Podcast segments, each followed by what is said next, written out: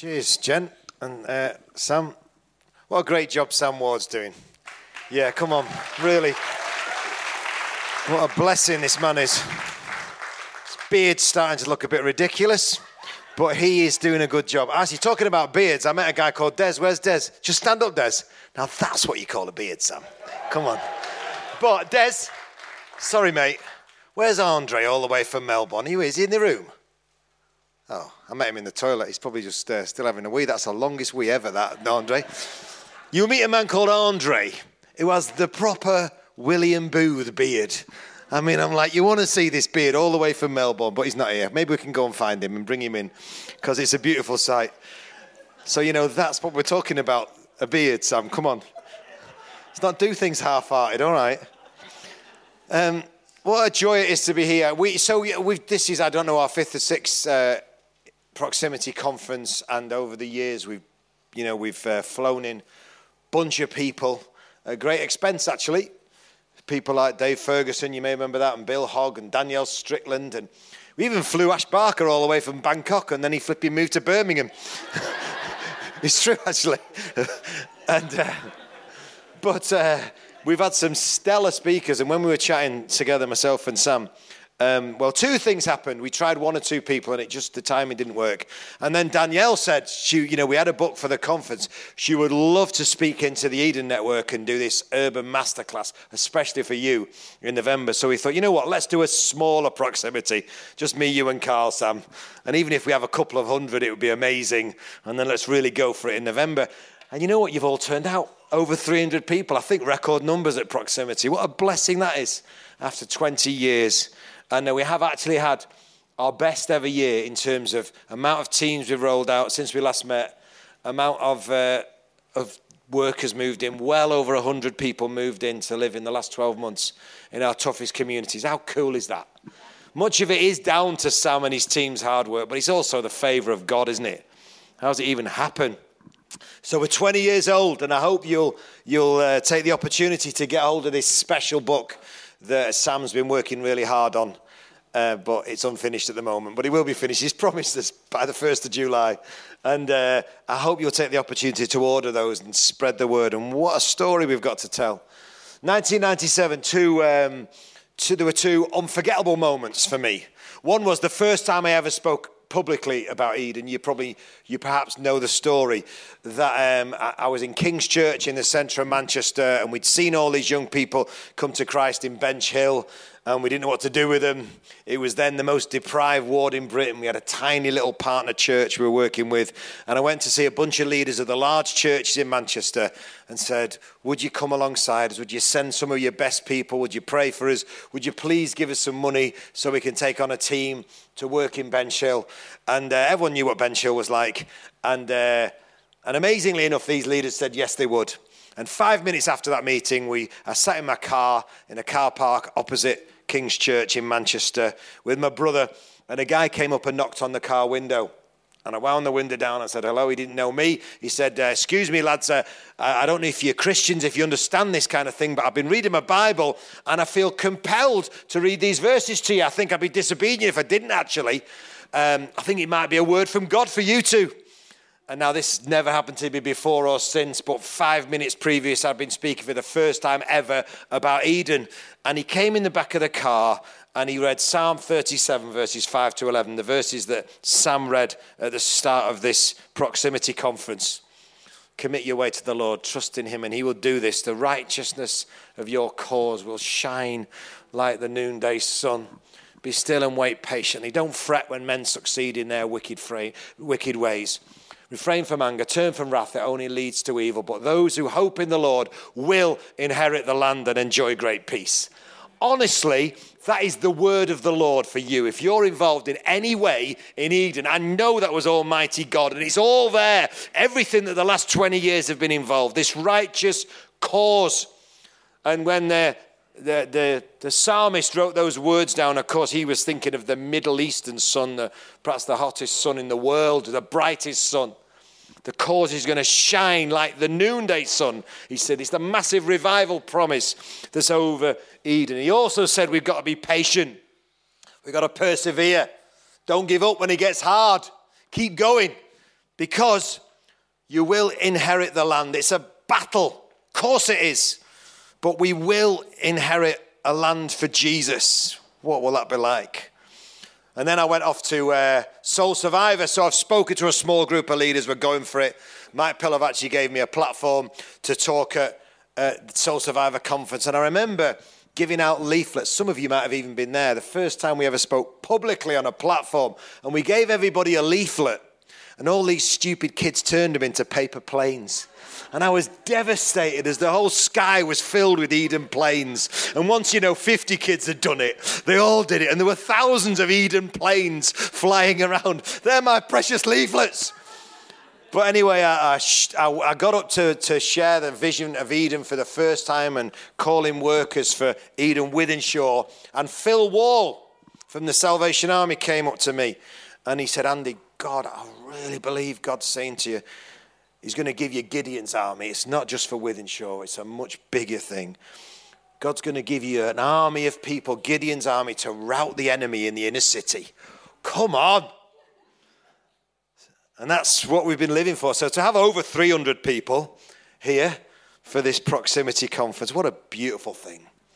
And I think the Lord wants to say to you go in the strength you have and save with Wythenshawe. Go in the strength you have and save Salford and Longsight and Openshaw and Harpurhey and Swinton and Failsworth and Hattersley and Fitton Hill and Old Trafford and Arbourthorne and Gorton and Leigh. It's going to take me a long time, this, and Limeside and Westwood and Blythe and Byker and Buttershaw. Oh, maybe we'll get some crowd participation. And Easterside and Eccles and Bow and Delgado and Furvale and Ladbroke Grove and Tollington and Brunel and Merseybank and Plaistow and Preston Road. Mm. And Primrose Hill and Wheatley and Partington and Salt River. Salt River? That's in Cape Town, South Africa. We never saw that coming, did we? But the Lord had bigger plans. And Shoreditch and Weoley Castle and Wiley Birch and Parkhead and Southwick. How do you say it? Southwick. And Pelican Park and Tremorfa and Latchford. And Nyanga, the murder capital of South Africa. We never saw that coming. Gangsters moving into one of the most dangerous places in the world to live there long term to see transformation come in Cape Town. And Walsall and Rhydyfelin and Gurnall Grove and Whalley, and Drumchapel. That's Canada. Didn't see that coming, did we? And Drumchapel and East Finchley and Rochdale and Farley Hill and Birkenhead. Come on! Now, if I've forgotten you, it's Sam Ward's fault because I couldn't remember all that lot. Well over 50 Eden teams, and actually now over 600 people. Twice our Gideon's army. What a thing, really. And the Lord wants to say, keep going. It's a righteous cause. It's a cause that's going to shine. It is shining. It's going to shine even brighter. I believe it. Anybody heard about this guy? This is Eden Whalley. Have you got that picture? Anybody know what's going on here? I love this. About six weeks ago, didn't see this coming either. In Whalley, in Canada, Okay, Vancouver's a funny city. I'm going on Friday. It's a, a shiny modern city, but pockets of great deprivation. There are whole communities where the pavements are just full, the sidewalks are just full of prostitutes and drug addicts and homeless people. And uh, Sam's been there. And uh, they minister, and the Eden team lives in Whalley, and they minister on the strip. About six weeks ago, they got up early to pray and as a team, and they go out giving out food and ministering to the drug dealers, and they have a service there on the strip. It's a beautiful thing. But as they were ministering there, this guy died in front of him, drug, had a drug overdose, and died on the strip. Because they were so fired up, they were so filled and passionate, Three of them decided to keep on praying for him, even though the paramedics had worked on him and the guy had died. And as they prayed for the next 25 minutes, he went waxy, he went cold, he went grey. And they felt like they wanted to keep on praying. And the ambulance people were like, Who are these people? As they pack up, packed up their, all their stuff in the ambulance. After 25 minutes, this guy coughed. And his colour came back. He came blue. And uh, he was brought back to life. And he gave his life to Jesus, the greatest miracle of all. It's all there. Everything Eden's about a heart for the poor and sacrifice, passionate prayer, salvation, the greatest miracle, far bigger miracle than being raised from the dead, is eternal life in Jesus that these Muslims in Oldham are discovering. God doing what only He can do, isn't it? I mean, we can't do that. And I felt like it was God saying it's a new day, you know. This isn't Heidi, uh, Heidi Baker or Reinhard Bonnke. It's, it's Dave and Shana and Chris it's amazing, isn't it? Come on, Lord. And maybe for some of you in this room, uh, as I'm preparing this earlier this week, I felt maybe this is hard, me even saying this, because you've been slogging away and not seeing many salvations, not seeing that many people raised from the dead in your Eden team or your inner city work. Well, I've got a word for, for you if you have seen all that happening if you're riding this massive wave of blessing, it feels like the wind's behind you, or if it feels like the wind's against you, you roam with all your might and you feel like you're getting nowhere. So, if you've got a Bible, turn with me to Mark chapter 6. Um, lovely things happen for me. Sam, my son, uh, who works here at the message and uh, is involved at the MEC next door, uh, he said a couple of months ago, Why don't we meet once a week, Dad, and just get into the Bible together and pray? And I thought, What ace thing for your 26 year old son to say. I was like, Get in. So every Wednesday or Thursday, uh, myself and Sam get together. And I, I thought, you know, let's, let's go right back to basics. Let's go back to my favorite book in the Bible the fastest, the shortest gospel, the most action packed, the most exciting. It's absolutely ace. I love Mark. And um, this little bit I want to speak at, I speak about this morning as we start this proximity conference. Mark chapter 6, verse 45.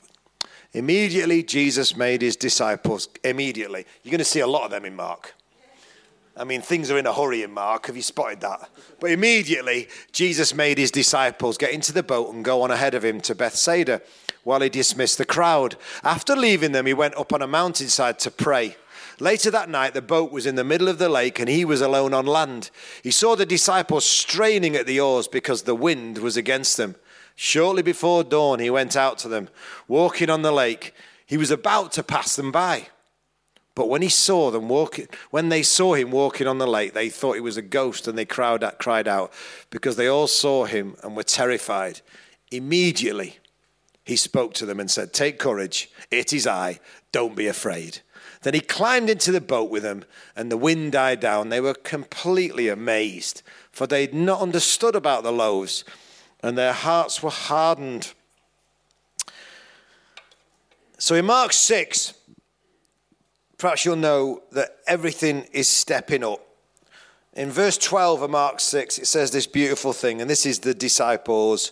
This is the unschooled, ordinary 12 who he's gathered around him and invested in and mentored. Imagine if you could say this about some of your kids on your Eden team. They went out and preached that people should repent. They drove out many demons and anointed many sick people with oil, and he healed them. Suddenly, things are stepping up. Suddenly, things are happening. And then they have this incredible miracle that the disciples are involved in the feeding of the 5,000. We know it's 5,000 men so maybe 15,000 people fed, fed with this young boy's packed luncheon the disciples kept breaking and breaking and breaking. It just multiplied and fed the masses. And then they collected 12 basketfuls, one each. These large, like linen baskets, full of the leftovers. It was an over the top Jesus thing. And then, so after this, but in between those two events, in between the disciples going out, healing, preaching, salvation, incredible, casting out demons, and the feeding of the 5,000, John the Baptist, Mark 6 tell, tells us, has his head cut off. He's martyred for Jesus. And there's get ready for the roller coaster, disciples. You know, Jesus said he's the greatest man who's ever lived. He loved this man. So he's seeing the breakthrough, he's seeing the incredible miraculous, but he's also seeing great persecution. You know, Eden runs on twin tracks breakthrough, encouragement, blessing, opposition, threats, nightmares. And he's always going to be the way as we try and drive this thing forward on the cutting edge of God's purposes. What a roller coaster. But it's the roller coaster we've been bought, we've bought into, isn't it? I don't want to be on the little kiddie ride going round and round, do you? You know, an e- there is an easy ride. There's an easy ride round and round and round, your own agenda, getting there. And yeah, you'll go to heaven, but you're not going to take many people with you. You're not going to make a mark in this generation. I don't want to be on the little kiddie ride. I want to be on the flipping big one, don't you? Don't you? You know, with the highs of breakthrough and the lows of opposition, but we're doing it for Jesus and it's worth it. Then this happens. Jesus sends them out. Jesus commissions them. They've had this incredible moment. Off you go, boys, across the lake. You know, again, Jesus needed to spend some time with his father. He poured his life out as our perfect role model. He wanted to spend some time in prayer after all the miracle, after all the acceleration. So he commissioned them to go across the lake. And they set off. And he was pouring himself out with the Father, praying, pressing in, getting the look, the Father God's direction, but also all the time having one eye on the disciples because he'd sent them out there. And as he's got his one eye on the disciples, I personally think Jesus knew this was going to happen. A massive storm brew up, and the winds against him should take about, you know, five or six hours tops, even if you're pretty slow. Even if you're like Sid and Sam with their Eden, what's it called? Dingy thingy challenge, you know, should take about six hours. But it says in the Bible, in the third or to fourth watch of the night, that's like between three and six in the morning, they're still rowing. He sent them out at tea time and they're still rowing and they're getting nowhere. The wind's against them. Jesus has sent them and they know he sent them. He's commissioned them to go on his journey and everything's against them. Anybody felt like that occasionally? Come on, we have, haven't we? You told us to do this Eden thing. You told us to move into that deprived community. I've got my moment when I had my commissioning and I'm rowing so hard and it feels like I'm absolutely getting nowhere. You know where the Lord is? His eye is on you. His eye, and at any moment, He's ready to come really close. Because then Jesus sets off down the hill and starts walking on the water to get even closer to really check out just how my boy's doing. You know, in this test, you see, it's a test of faith. The Lord will test your faith, especially once you start to see great things happen, once you start to see the breakthrough, once you get the encouragement, the Lord will absolutely test you in it. Read your Bible if you don't believe me. There, is, there are tests of faith, and this was a test of faith for these boys, and they're rowing as hard as they possibly can, thinking, Where's Jesus? The answer is a few feet away on the water checking him out, and he's set, they don't even recognize him. Isn't that like us sometimes? The Lord's really close. He is so in, in, it, in it with us in all these battles, and we can't even see him. And they say, Oh, it's a ghost. And Jesus comes in, and immediately, Mark's gospel says, gets in the boat, climbs in, and he says to them these beautiful words that I want us to drink in at the start of this proximity conference. Take courage. It is I. Don't be afraid. And if you read this in John's gospel, it tells us that immediately the wind died down. It tells in Mark that the wind died down, but in John's gospel, it tells us immediately they're on the other side. Suddenly, Jesus is right in the boat They've learned the lesson. Boom! Breakthrough. Suddenly of God. Don't you love them? Never lose your expectation that the suddenlies and immediately of God can change everything. And sometimes He allows us to be rowing so hard and it seems like we're getting absolutely nowhere. But at any moment, He can break in. And God responds to expectant faith. I want to say build your faith on the Word of God, not on what you've seen thus far. You know, don't allow, don't allow circumstances and situations, don't allow the wind against you after Jesus commissioned you to lower your expectation for your communities. There is expectant faith, and God responds to it. And part of the reason for coming together like this is hey, we are part of something bigger. We can hear stories about people being raised from the dead and about Muslims coming to Christ and about crazy things happening all across the movement. We can be part of this bigger thing when more people are joining the Eden adventure than ever in the last 20 years, and our faith can rise again. Isn't that part of the exercise? Come on, God, we're going again because you did commission us. And really, there's only three points I want to leave with you at the start of this proximity conference. One, don't be afraid. Don't be afraid. Now, we've had some debates at the message whether is, is fear really the opposite of faith? I think it is.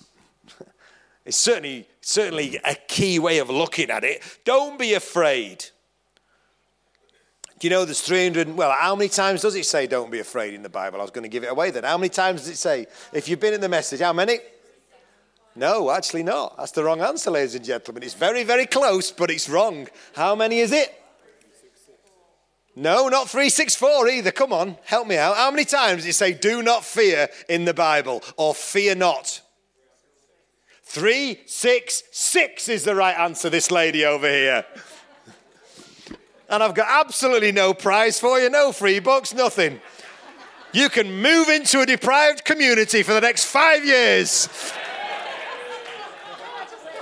The answer is the answer is 366 because we're not even allowed to fear on a leap year.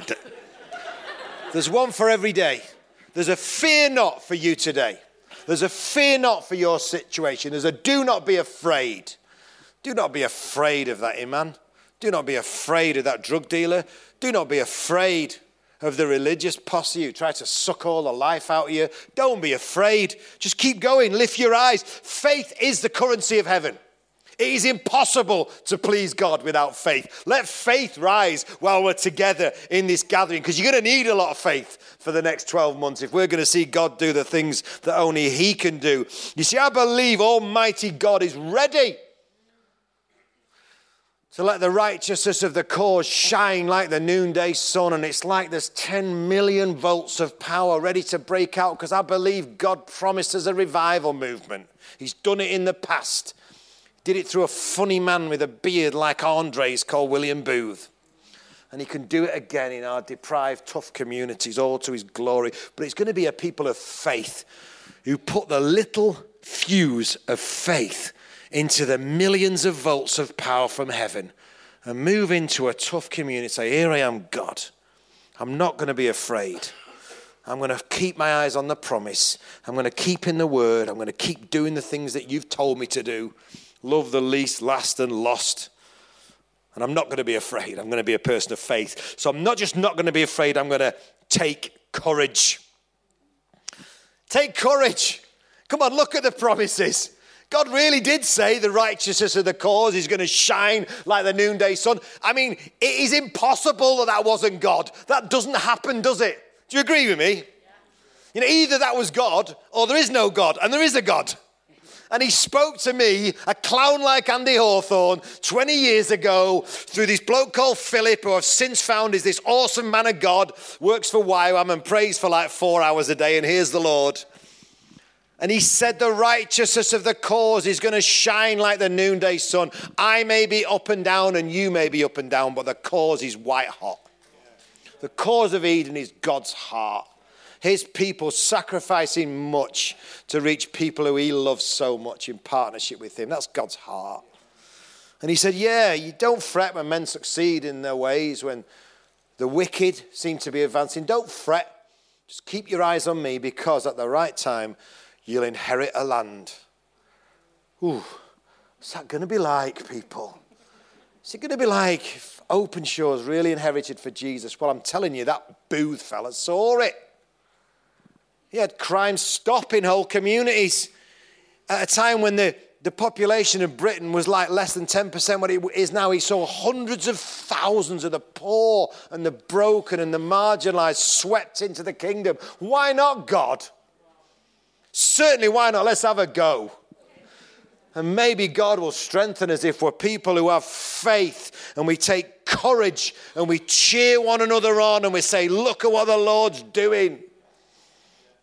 So don't be afraid, the Lord says. Take courage, but most importantly, it is I. It's me. I'm right in this with you.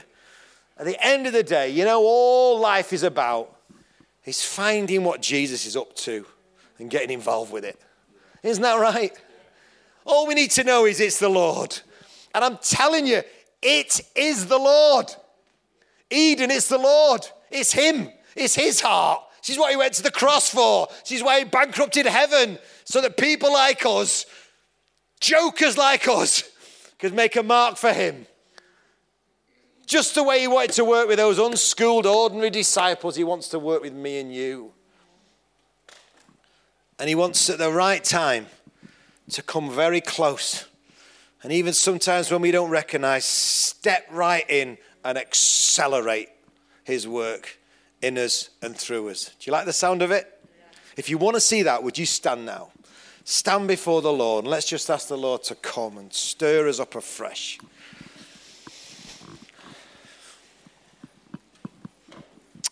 Just say, Lord, you're here, but we, we know you're here, Lord. Thank you for that banging time of worship. But Lord, right now, without any music, we just want to say, We are for you. And we choose to take courage. We choose to be men and women of faith. And we choose to every little thing you do, give you praise for it. Every life that's changed, every sign of your kingdom. But Lord, we long for those immediatelys, those suddenlies, those breakthrough days where people get saved in our community and everything's different, where the Spirit's poured out. We've read about it in the past, Lord. Do it again. And we say, Here we are, Lord. Especially want to pray for my brothers and sisters who feel this morning like they're rowing and you've told them to row, they're putting all the effort and all the energy, and it feels like they're getting nowhere. Thank you that your eyes on them. You're coming close. We pray you'll step into what they're doing and accelerate it for your glory, for the sake of people that you love so much. Thank you, Lord. Thank you, Jesus. Just pray for the person next to you, would you? And the band are going to come back. We're going to sing a couple of songs before lunch, but I'd love you to just pray for that person and kind of commission them and say, Come on, take courage. Don't be afraid. It's the Lord. We're in this together. We're family. We're community. We're doing this for Jesus.